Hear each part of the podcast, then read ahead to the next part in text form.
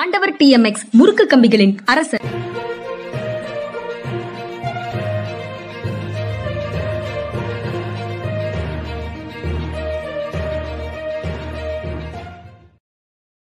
வணக்கம் இது மனிதா மனிதா அரசியல் திறனாய்வாளர் ஓய்வு பெற்ற ஐஏஎஸ் அதிகாரி திரு பாலச்சந்திரன் அவர்களின் நிகழ்ச்சிக்கு வரவேற்பதில் பெரும் மகிழ்ச்சி. வணக்கம் சார். வணக்கம்ங்க வணக்கம். ரொம்ப மகிழ்ச்சி சார். புத்துணர்ச்சியோட தெரியுறீங்க. எங்களிடமிருந்து எங்களிடமிருந்து ஒரு நான்கைந்து நாள் வெளியில் விடுதலை ஆனதுலயே ஒரு புத்துணர்ச்சி வந்துரும். அப்படின்னு நினைக்கிறேன். இல்ல இல்ல. மறுபடியும் உங்களை சந்திக்கிறோங்கிற புத்துணர்ச்சி.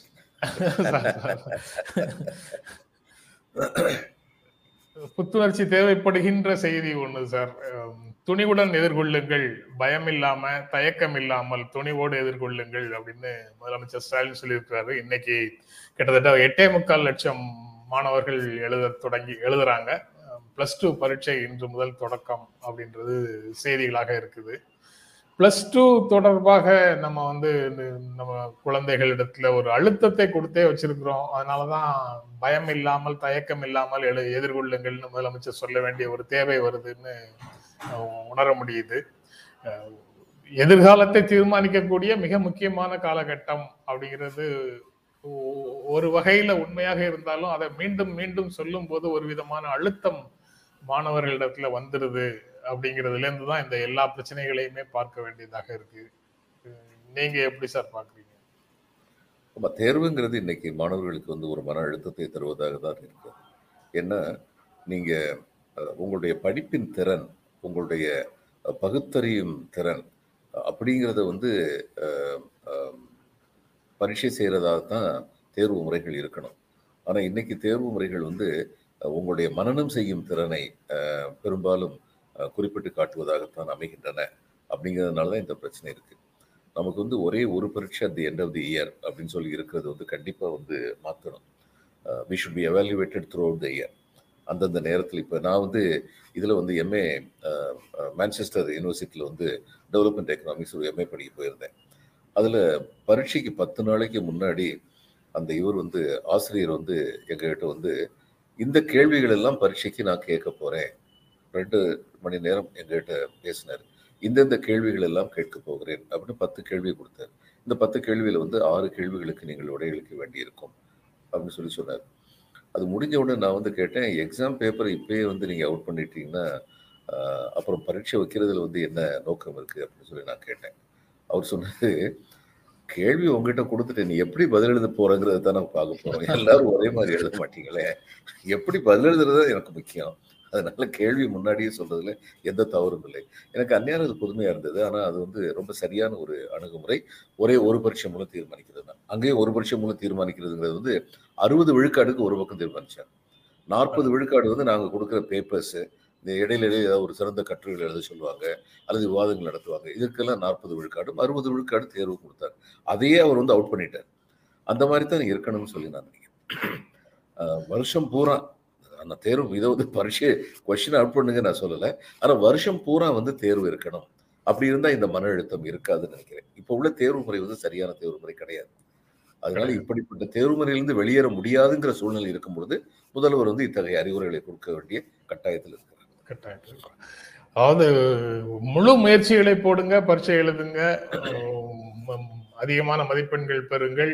நீங்கள் கனவு கண்ட ஒரு படிப்பை தேர்வு செய்வதற்கு அது உதவும். அது எல்லாமே ரைட்டு. ஒருவேளை நீங்க நினைக்கிற மாதிரி அது வரலன்னா வாழ்க்கை ஒன்றும் குடிமுழுகி போகவில்லை அப்படிங்கிற ஒரு இடத்தை இப்பவே சொல்றது தப்பா? அவங்களுடைய இலக்கு பரவாயில்ல. தப்பு இல்ல ஏன்னா அந்த இடத்துலதான் பிரஷர் பயங்கரமா இல்ல, பில்டப் ஆகுதோன்னு தோணுது சார் இல்ல இல்ல. ஒருவேளை நீங்கள் தவறிவிட்டால் அதை பற்றி கவலைப்படாதீர்கள் சொல்றதுனால மக்களுக்கு மாணவர்களுக்கு தன்னம்பிக்கை அதில் தான் செய்யும். நம்மளால முடிஞ்சதை எழுதுவோம். ஆனா ஃபெயில் ஆட்டா அது அது வாழ்க்கையுடைய முடிவில்லைன்னு சொல்லி தெரியுதே நமக்கு. என்ன சொல்ல போனா இதுல வந்து எஸ்எஸ்எல்சி தேர்வுல ஃபெயிலான பல பேர் வாழ்க்கையில வந்து பெரிய வெற்றிகளை பெற்றிருக்கிறார்கள் நம்ம மனசுல வச்சுக்கணும். அதுக்கப்புறம் சார் நாடாளுமன்றம் இன்று கூடுகிறது.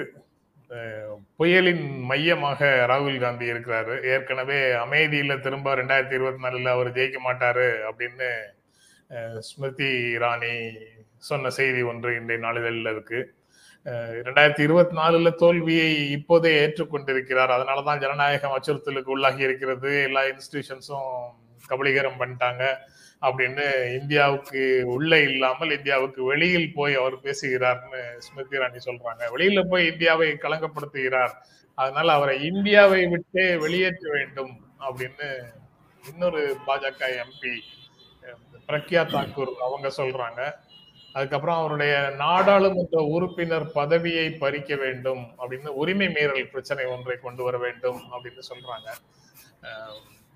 பிரதமர் நரேந்திர மோடி கர்நாடகா தேர்தல் பிரச்சாரத்துல பேசும்போது அது தேர்தல் பிரச்சார கூட்டமாக இன்னும் சொல்லலையே தேர்தலே அறிவிக்கப்படலையேன்னு நண்பர்கள் யாராவது கேட்ட போறாங்க. கர்நாடகால பேசும்போது அவர் சொல்றாரு ஏழைகளின் வாழ்க்கையை மேம்படுத்த துடிக்கிற எனக்கு கல்லறை தோண்ட காங்கிரஸ் முயல்கிறது அப்படின்னு சொல்றாரு. ராகுல் காந்தி லண்டன்ல போய் பேசியதே ராகுல் காந்தின்னு பெயர் சொல்லாம சொல்றாரு. சிலர் வந்து வெளிநாடுகளில் போய் இந்தியாவுக்கு எதிராக எனக்கு எதிராக ஜனநாயகத்திற்கு எதிராக பேசுறாங்க. இந்திய ஜனநாயகம் அப்படியெல்லாம் அழிக்க முடியாதது. அவர்கள் நினைச்சாலும் அழிக்க முடியாது அப்படின்னு சொல்றாரு. ஆக எல்லாரும் ராகுல் காந்தியை நோக்கி அவர்களுடைய கவனத்தை திருப்பி இருக்கிறார்கள் தாக்குகிறார்கள். இதிலிருந்து அவங்கள ராகுல் காந்தியை ப்ரொடெக்ட் பண்ற மாதிரி அல்லது ராகுல் காந்தியை டிஃபெண்ட் பண்ற மாதிரி எதிர்கட்சிகளோ எதிர்க்கட்சிகளோ அல்லது காங்கிரஸ் கட்சியோ நாடாளுமன்றத்துல சிறப்பாக செயல்படுமா அப்படிங்கிற கேள்வி வந்து ஒரு முக்கியமான கேள்வியாக எழுதுது சார். நீங்க எப்படி பாக்குறீங்க இந்த எபிசோட? வெளிநாட்டுல போய் உள்நாட்டு அரசியலை பத்தி பேசக்கூடாது அப்படிங்கிறது ஒரு நல்ல மரபு. அந்த மரபை மீறியதற்காக ஒருவர் நாடு கடத்தப்பட வேண்டும் என்றால் முதலில் நாடு கடத்தப்பட வேண்டியவர் திரு மோடி அவர்கள். என்ன இவர் தான் பிரதமரான ஒன்று அமெரிக்காவில் போய் காங்கிரஸ் ஆட்சியில் வந்து இந்த குறை இருந்தது அந்த குறை இருந்தது அதெல்லாம் நாங்கள் சரி பண்ணுறதுக்கு வந்திருக்கமாக்கும் அப்படின்னு சொல்லி பேசினார். பொதுக்கூட்டத்தில் பேசினார். இவர் வந்து ஒரு பல்கலைக்கழகத்தில் பேசினார். பல்கலைக்கழகத்தில் பேசுறதுல வந்து எந்த விதமான சப்ஜெக்டை பற்றி பேசலாம்? இட்ஸ் அன் இன்டலெக்சுவல் டிபேட் அப்படின்னு சொல்லி எடுத்துக்க முடியும். அது வந்து பப்ளிசிட்டி ஆயிடுச்சு நியூஸ் பேப்பரில் வந்துருச்சுங்கும் போது இப்படிப்பட்ட ஒரு விமர்சனம் வருவதையும் தவிர்க்க முடியாதுங்கிறது உண்மைதான். ஆனால் பொதுக்கூட்டத்தில் பேசின மோதியை பற்றி ஏன் பிரக்யா இவங்களாம் பேச மாட்டேங்கிறாங்க? ஏன் மோதியே ஏன் பேச மாட்டேங்கிறாங்க? அவருக்கு ஞாபகம் அதிகமாயிருச்சு. நம்ம பேசினா சரி அது சரி. ராகுல் காந்தி பேசினா அது தவறு அப்படின்னு சொல்லி நினைக்கிறாருன்னா இ- இவரை பற்றி பேசுறதுக்கு என்ன இருக்கு? அதனால வந்து ராகுல் காந்தி பேசினது வந்து இன்னைக்கு வந்து பொதுவாக இப்போ இதில் வந்து பிரிட்டனில் பார்த்தீங்கன்னா ரெண்டு விதமான கருத்துக்கள் ஒரே நேரத்தில் வந்து அங்கே வந்து நிலவிக்கிட்டு இருக்கு. ஒன்று வந்து அரசியல் ரீதியாக பொருளாதார கண்ணோட்டத்தில் இந்திய அரசினை சார்ந்து ஆதரித்து ஆதரிக்கின்ற மனநிலையை பிரிட்டன் அரசு எடுக்கிறது. ஆனால் ஜனநாயகம் அழிக்கப்படுகின்றது ஜனநாயகத்தின் வேர்கள் துண்டிக்கப்படுகின்றன என்று எண்ணுகின்றவர்களின் மத்தியில் எழுந்த கோபத்தின் பிரதிபலிப்புத்தான் பிபிசி இன்றைய காலகட்டத்தில் ரெண்டாயிரத்தி இரண்டை பற்றி வெளியிட்ட ஆவணப்படம். இந்த ரெண்டு வந்து சைமல்டேனியஸாக நடந்துகிட்டு இருக்கு. இங்க மட்டும் இல்லை பிரிட்டனில் மட்டும் இல்லை அமெரிக்காவிலேயும் அது நடந்துகிட்டு இருக்கு. இந்த காரணத்தினால இவர் வந்து ஜனநாயகத்தின் வேர்கள் அழிக்கப்படுகின்றன யார் யாரெல்லாம் நினைக்கிறாங்களோ அந்த கூட்டத்துக்கு நடுவில் தான் பேசினார் தன்னுடைய ஆதங்கத்தை வெளிப்படுத்தினார். அவர் இன்னும் ஒன்று சொல்லியிருந்திருக்கலாம். நான் வந்து ஒரு I am addressing this amidst the analysis of democracy I am not making it public ஸ்பீச்னு ஒரு வார்த்தை சொல்லியிருந்திருக்கலாம். சொட்ட சிறப்பாக இருந்திருக்கும். ஆனால் இவர் சொன்னதுக்கும் இவர் மோடி வந்து பப்ளிக் மீட்டிங்கில் பேசுனதுக்கும் அநேக வேறுபாடுகள் இருக்குது இவங்க தாங்கள் என்ன செஞ்சாலும் எவ்வளவு அயோக்கியத்தனம் பண்ணாலும் அது தப்பு கிடையாது. மற்றவர்கள் நேர்மையாக ஒரு குறை சொன்னா கூட அது தப்புன்னு சொல்லி பேசுற அளவுக்கு கீழ்த்தரமா இருக்காங்க. அதாவது பாரதிய ஜனதா கட்சி தனி this a party with difference Advani அடிக்கடி சொல்வார். இதுக்கு முன்னாடி. இந்த பார்ட்டி வித் டிஃபரன்ஸ் அவர் சொல்லும்போது நாங்கள் சில மேலான கொள்கைகளை கடைபிடிக்க வேண்டும் என்று எண்ணுகின்றோம் அப்படின்னு அடிக்கடி சொல்லுவாங்க. அதெல்லாம் பேச்சோடையே அவங்க நிறுத்திக்கிட்டாங்க என்ன மேலான கொள்கையை கடைபிடிக்கிறாங்க கீழ்த்தரமா கீழ்த்தரமான பேச்சுக்கள் கீழ்த்தரமான விவாதங்கள் பொய்கள் துணை சுருட்டுக்கள் இதைத்தான் பண்ணிட்டு இருக்காங்க இந்தியாவை விட்டு வெளியேற்ற வேண்டும் அப்படின்னு தாக்கூர் சொல்றாங்க சார். அதாவது நாடாளுமன்ற செயல்பாடுகளை முடக்கிறாங்க. காங்கிரஸ் அதைத்தான் செய்கிறாங்க அந்த கட்சி ஆட்டம் கண்டு வருகிறது. விரைவில் அது காணாமல் போகும். இவர் வந்து வெளிநாட்டில் போய் செய்த அவ அவமரியாதைக்கு நாட்டை விட்டு அவரை வெளியேற்ற வேண்டும் அப்படின்னு அவங்க சொல்றாங்க. இதுல வந்து ஸ்மிருதி ராணி வந்து அமேதியில அவர் திரும்ப ஜெயிக்க மாட்டாரு. அவர் மட்டும் இல்ல சோனியா காந்தியினுடைய குடும்பத்தினர் யார் போட்டியிட்டாலும் அமேதியில ஜெயிக்க மாட்டாங்க. அவங்க வந்து அமேதி மக்களுடைய பிரச்சனைகளையே அறியாதவர்கள் அப்படின்னு அவங்க சொல்றாங்க. இந்த அமைதி மக்களுடைய பிரச்சனைகளை அறிந்தவர்கள் தான். ஆனால் பாரதிய ஜனதா கட்சி அங்கே ரொம்ப பெரிய வியூகம் வைக்கிறாங்கிறது நிஜம்தான். அதாவது அவங்களை பொறுத்த மட்டும் இவங்களுடைய சோனியா காந்தி ராகுல் காந்தி பிரியங்கா காந்தி இவங்க மூணு பேரையும் தோக்கடிச்சா காங்கிரஸோட மிகப்பெரிய சரிவை ஏற்படுத்தியதாக ஆகும் அப்படிங்கிறது அவங்களுடைய சரியான கால்குலேஷன் அதுக்காக அவங்க ரொம்ப வியூகம் அமைக்கிறாங்க. அதனால காங்கிரஸ் அந்த இடத்துல ரொம்ப எச்சரிக்கையாக இருக்கணுங்கிறது நிஜம்தான். அவருடைய பொய் பிரச்சாரம் அத்தனையும் முறியடிக்கிறதுக்கு வந்து தீவிரமாக முயல வேண்டும். தங்களுடைய தொண்டர்படையை ஆயத்தமான நிலையை வைத்திருக்க வேண்டும் அப்படிங்கிறது வந்து உண்மைதான். அதில் சந்தேகம் இல்லை. நாடு கடத்த வேண்டும்னு சொல்றதுக்கும் ஒரு தகுதி வேணும். இந்த பிரக்ஞாவுடைய தகுதி எல்லாருக்கும் தெரியும். இவங்க சொல்றாங்க அப்படின்னா இதை விட ஜோக் என்ன இருக்க முடியும்? அப்போ இவங்க என்ன சொல்ல வர்றாங்கன்னா நாங்கள் ஜனநாயக முறைப்படி ஒரு அரசுடைய குறைகளை பற்றி பேசுகிறோம் என்றால் அது தவறு. இவங்க அதான் சொல்ல வர்றாங்க நீங்கள் எங்களை பற்றி எதுவும் தப்பாகவே சொல்லக்கூடாது. நீங்கள் தப்பாக பேசினாலே அது தப்பு. அப்படிங்கிற மனநிலையில் இருக்காங்க. அரசை பற்றி பிரதமரை பற்றி ஜனநாயக நிறுவனங்கள்ல இருக்கக்கூடிய சில சீர்குலைவுகளை பற்றி நீங்க பேசுனீங்கன்னா அது வந்து நாட்டுக்கே எதிராக பேசியது நாட்டையே களங்கப்படுத்தியது அப்படின்ற ஒரு அரசியல் கதையாடலை அவர்கள் உருவாக்கி வைத்திருக்கிறார்கள் அப்படின்னு சொல்லலாமா சார்? முயற்சி- பண்றாங்க. ஆமா. ஒரு அரசை விமர்சிப்பது என்பது ஒரு அரசை எதிர்ப்பது என்பது ஒரு நாட்டை விமர்சிப்பதாக ஆகாது. ஒரு நாட்டை எதிர்ப்பதாக ஆகாது. தேசபக்தி உடையவர்கள் நிச்சயமாக அரசின் குறைகளை சுட்டிக்காட்டத்தான் செய்வார்கள். நீங்கள் சில ஆண்டுகளுக்கு முன்னால் ஒரு தரம் கூறியிருந்தீர்கள். அது மிக மிக பொருள் வாய்ந்த ஒரு பேச்சு. நா- நாட்டின் கட்டளையை ஏற்று வியட்நாமுக்கு சென்று போரிட்ட அமெரிக்க போர் வீரர்களும் தேசபக்தி உடையவர்கள் வியட்நாமிலிருந்து திரும்பி வந்து அவர்களுக்கு கருப்பு கொடி காட்டி தங்களுடைய எதிர்ப்பு உணர்ச்சியை க- காட்டிய அமெரிக்க மக்களும் தேசபக்தி உடையவர்கள் சொன்னீங்க. அது ரொம்ப ரொம்ப உண்மையான வார்த்தை. மார்டின் லூதர் கிங் கூப்பிட்டாரு. எங்களுடைய பிள்ளைகளை திருப்பி அலையுங்கள். அனாவசியமாக இன்னொரு நாட்டுல போய் உயிரை விட்டுட்டு இருக்கிறாங்க. அவர்களை திருப்ப அலையுங்கள். இந்த கோரிக்கையை நான் முன்வைப்பதால் இதுல ராணுவத்திற்கு எதிராகவோ தேசத்துக்கு எதிராகவோ நான் எதுவும் பேசியதாக நான் நினைக்கல. உண்மையான தேசபக்தியின் அடிப்படையில இந்த கோரிக்கையை நான் முன்வைக்கிறேன். அப்படின்னு Martin Luther King Junior Vietnam போருக்கு எதிராக பேசிய சிக்ஸ்டீஸ்ல பேசிய பேச்சுல இருந்து உண்டான பகுதின்னு நினைக்கிறேன் சார் நீங்க அது சொல்றது. பட் அந்த அந்த வேல்யூஸே வந்து இப்ப எங்கேயும் கணக்குலயே இல்லையே சார். ஆமாங்க டெமோக்ரஸி இஸ் அட் டிஸ்கவுண்ட் அதாவது ரெண்டாயிரத்தி இருபதாவது நூற்றாண்டின் முதல் பகுதியில் வந்து டெமோக்ரஸி உலகம் முழுவதும் வரவேற்கப்பட்டது. காலனி ஆதிக்கம் முடிவுறுகிறது மூன்றாம் நாடுகளில் மூன்றாம் உலக நாடுகளில் ஜனநாயகம் மலர்கிறது அப்படின்னு. ஆனால் அன்னைக்கு வந்து சர்ச்சில் வந்து சொன்னார். இந்த நாட்டை விட்டு நாங்கள் போனோம்னா இந்த நாட்டை யார் வந்து பிடிச்சிக்குவாங்க? முள்ள மாதிரி முடிச்சவைக்கு இவங்க தான் பிடிச்சிக்குவாங்கன்னு சொல்லி சொன்னார். அது என்ன சொல்ல மறந்துட்டாருன்னா இருக்கிறதுலே பெரிய முள்ள மாதிரி முடிச்சவைக்க நாங்கள் தான் இருந்தோம். நாங்கள் நாங்க போனதுக்கு அப்புறம் சின்ன சின்ன முள்ள மாதிரி முடிச்சவைக்கெல்லாம் வருவாங்கன்னு சொல்றதுக்கு மறந்துட்டாரு. ஆனா அவங்களுக்கு வந்து சில ஜனநாயக வேல்யூ வந்து அடிப்படையா வந்து நம்ப வேண்டிய கட்டாயம் அவர்களுக்கு இருந்தது. ஏன்னா உலக அரங்கில் தங்களுடைய நன்மதிப்பை வந்து குலைச்சிக்கிடக்கூடாது அதனால அதை வந்து அவங்க வந்து பின்பற்றினாங்க. இன்னைக்கு அப்படிப்பட்ட கட்டாயம் இவங்க யாருக்குமே இல்லை. எவ்வளவு கீழ்த்தரமாக வேணாலும் நடக்கலாம் அப்படின்னு தான் இருக்காங்க. இவங்களை பத்தி யாராவது ஒரு வார்த்தை சொன்னாங்கன்னா என்னங்க அந்த பிரதம மந்திரியுடைய பேரை வந்து ஒருத்தர் வந்து திருத்தி சொல்லிட்டாரு. வேண்டுதான் சொன்னார். அது ஒரு அங்கதம் ஒரு அரசியல் அங்கதம். அவர் பிளேன்ல போய் உட்காந்து ஒரு பிடிச்சி இழுத்துட்டு வந்து அரெஸ்ட் பண்ணி கொண்டு வந்தாங்கங்கிற அளவுக்கு இந்த நாட்டில் ஜனநாயகம் இருக்கு. இதோட கீழ்த்தரம் என்ன இருக்க முடியும்? ஒரு காலத்துல வந்து நன்னிலம் நடராசன் ஒருத்தர் இருந்தார். திமுகவுடைய மிகச்சிறந்த நகைச்சுவை பேச்சாளர். அவர் வந்து அந்த காலத்தில் வந்து எம்ஜிஆர் வந்து டிஎம்கேல தான் இருந்தார். அந்த நேரத்தில் வந்து காங்கிரஸ் கட்சிக்காரர் ஒருத்தர் வந்து கொஞ்சம் அங்கதமாக பேசிட்டார். அதுக்கு அடுத்து இவர் வந்து பதில் சொல்றாரு.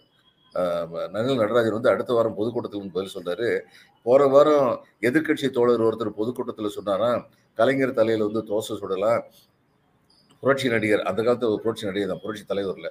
புரட்சி நடிகர் தலையில சப்பாத்தி சுடலான்னு சொன்னாராம். அது இவங்க தலை வழுக்கை அப்படிங்கிறத அவர் ரெண்டு பேரும் அப்படி சொல்லியிருந்திருக்காரு. அப்போ அதுக்கு இவர் பதில் சொல்றாரு. நான் கேட்குறேன் உங்க சோசியலிச கொத்தனார் இருக்காரு. காமராஜர் வந்து சோசியலிச சிற்பின்னு சொல்லுவாங்க. அதை குறைச்சி. உங்க- சோசியலிச கொத்தனார் இருக்காரு. அவர் தலையில என்ன ரெட்டைச்சடை போட்டு ரெண்டு மூலம் கதம்பமா தொங்குது. காமராஜ் தலையில ஊத்தப்பஞ்சு விடலாம்னு நாங்க சொல்றதுக்கு எவ்வளவு நேரம் ஆகும்? ஆனா நாங்க சொல்ல மாட்டோம். ஏன்னா நாங்க அரசியல் நாகரிகம் தெரிஞ்சவங்க. எல்லாத்தையும் சொல்லிட்டு. இப்படி சொன்னாரு. ஆனா இதை கேட்டு காமராஜுக்கு கோவம் வரல. இதை கேட்டு காங்கிரஸ்காரங்களாம் அவரை போய் அடிக்கணும்னு சொல்லலை. இது ஒரு ந- ஒரு நகைச்சுவா பேசுறாரு. பேசுறத பேசிட்டு போட்டோம். இப்போ இவங்களை பத்தி தீப்பொறி ஆரம்பம்னு ஒருத்தர் மதுரையில் வந்து பேசினார் ஒருத்தரும் கம்யூனிஸ்ட் கட்சிக்காரங்களை வந்து தாக்கி பேசும்போது லேசுப்பட்டவே இல்லையா இந்த கம்யூனிஸ்ட் கட்சிக்கார பைய? தகரத்தை கண்டுபிடிக்கிறதுக்கு முன்னாடியே தகர உண்டியலை கண்டுபிடிச்சவையா அப்படின்னு பேசினார்.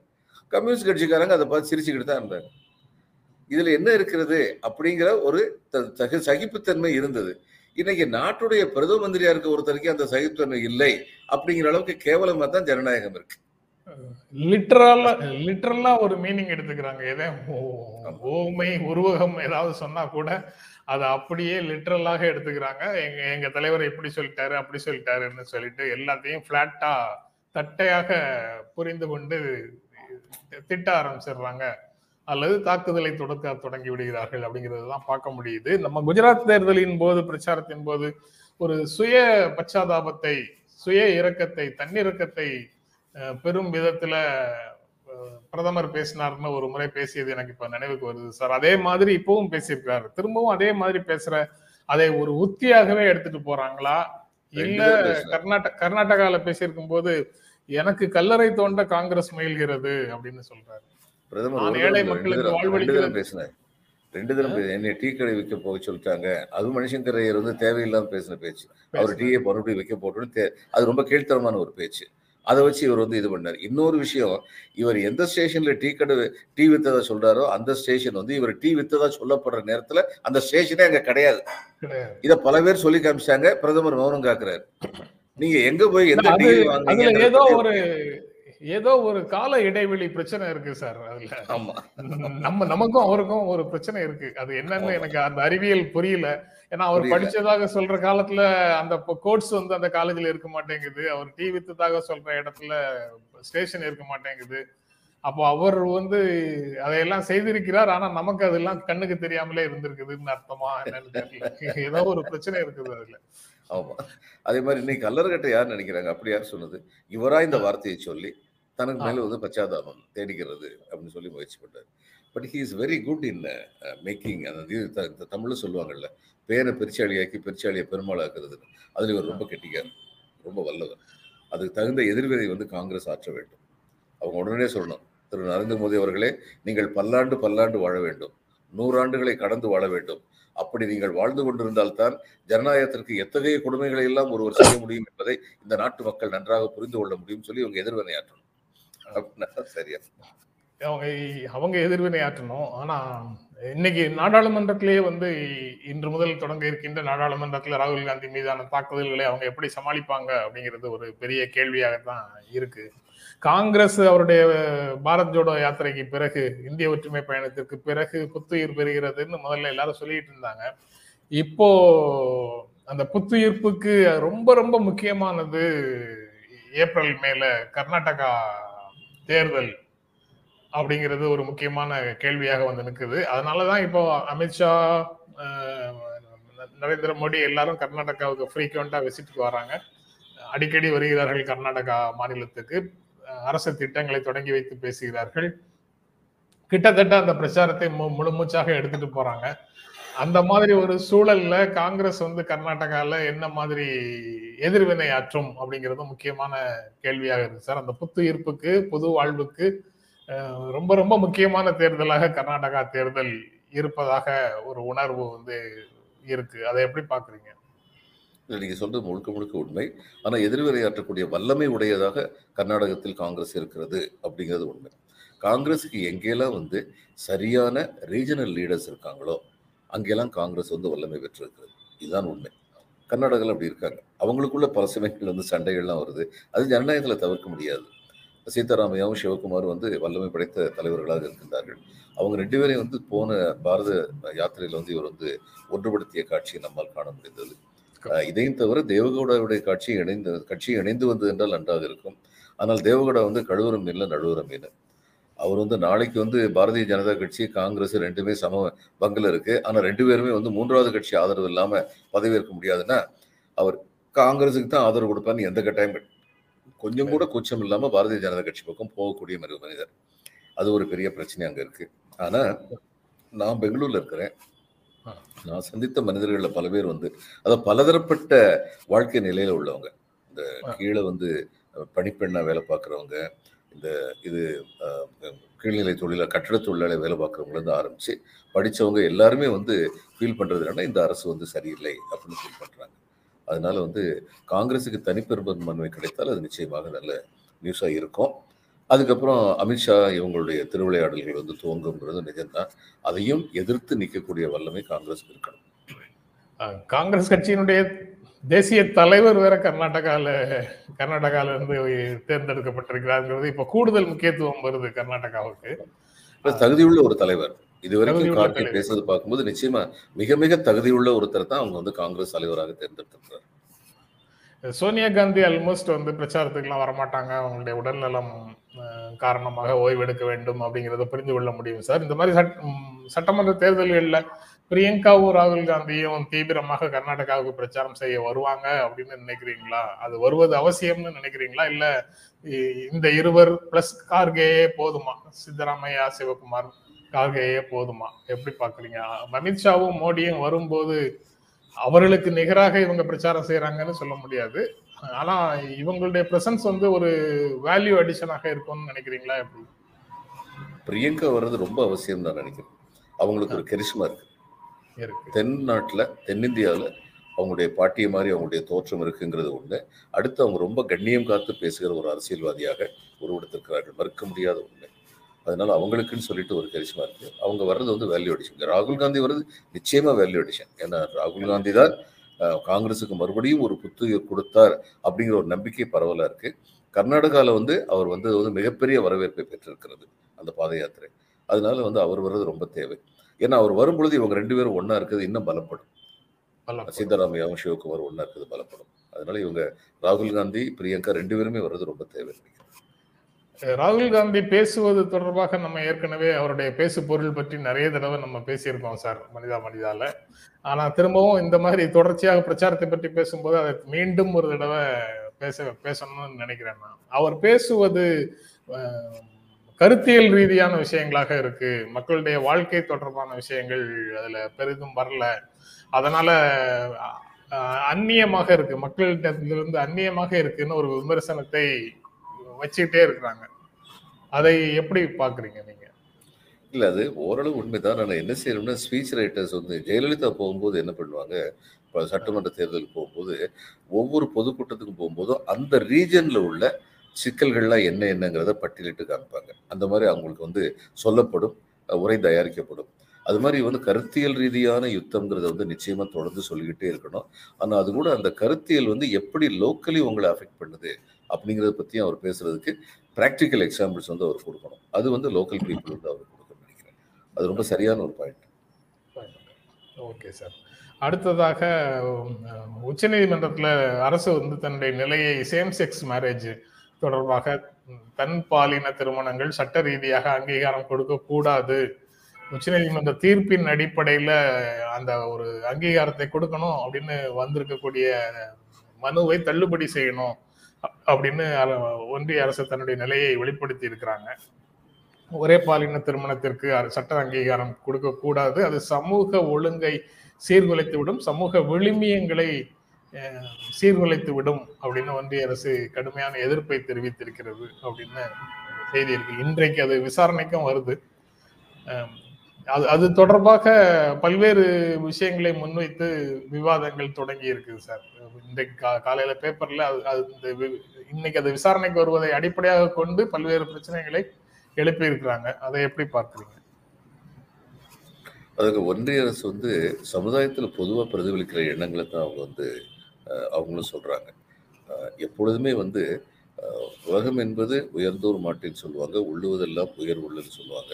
இப்போ சமுதாய விழுமியங்களை பாதிக்குதுன்னு எதை சொல்கிறாங்க இன்றைக்கு சமுதாய விழுமியங்களாக கருதப்படுகின்றவர்களை பாதிக்குது. ஒரு காலத்தில் வந்து பட்டியலத்தை சேர்ந்தவர்கள் கோயிலுக்கு போகிறதுங்கிறது சமுதாய விழுமியத்துக்கு எதிரானது அப்படிங்கிற ஒரு கருத்து நிலவுச்சு அந்நேரம் வந்து அப்படி போகணும் அதுதான் நேர்மை நியாயம் அப்படின்னு சொல்லி சொல்லக்கூடிய அளவில் தேசிய தேசிய அளவில் மகாத்மா காந்தி அம்பேத்கர் நம்முடைய தென்னிந்திய அளவில் வந்து வைக்கம் பெரியார். வீர திரு- பெரியார் அவர்கள் இவங்கெல்லாம் இருந்தாங்க. அன்னைக்கு அப்படியெல்லாம் தொடர்ந்து இருந்ததுனால தான் அது வந்து சாத்தியப்பட்டுச்சு. இதுவும் இப்படிப்பட்ட நிலைமையிலையும் வந்து அவ்வளவு எளிதாக இது ஏற்றுக்கொள்ளப்படாது சமுதாயத்தினால் அப்படிங்கும்போது அரசு வந்து அப்படிப்பட்ட ஒரு நிலையை தான் எடுக்கும். உச்சநீதிமன்றம் இதுல என்ன நிலை எடுக்க போறாங்க அப்படிங்கிறது கூர்ந்து கவனிக்கப்பட வேண்டிய ஒன்று. அது இந்து மதங்களின்படியும் திருமணம்ங்கிறது ஒரு புனிதமான விஷயம்.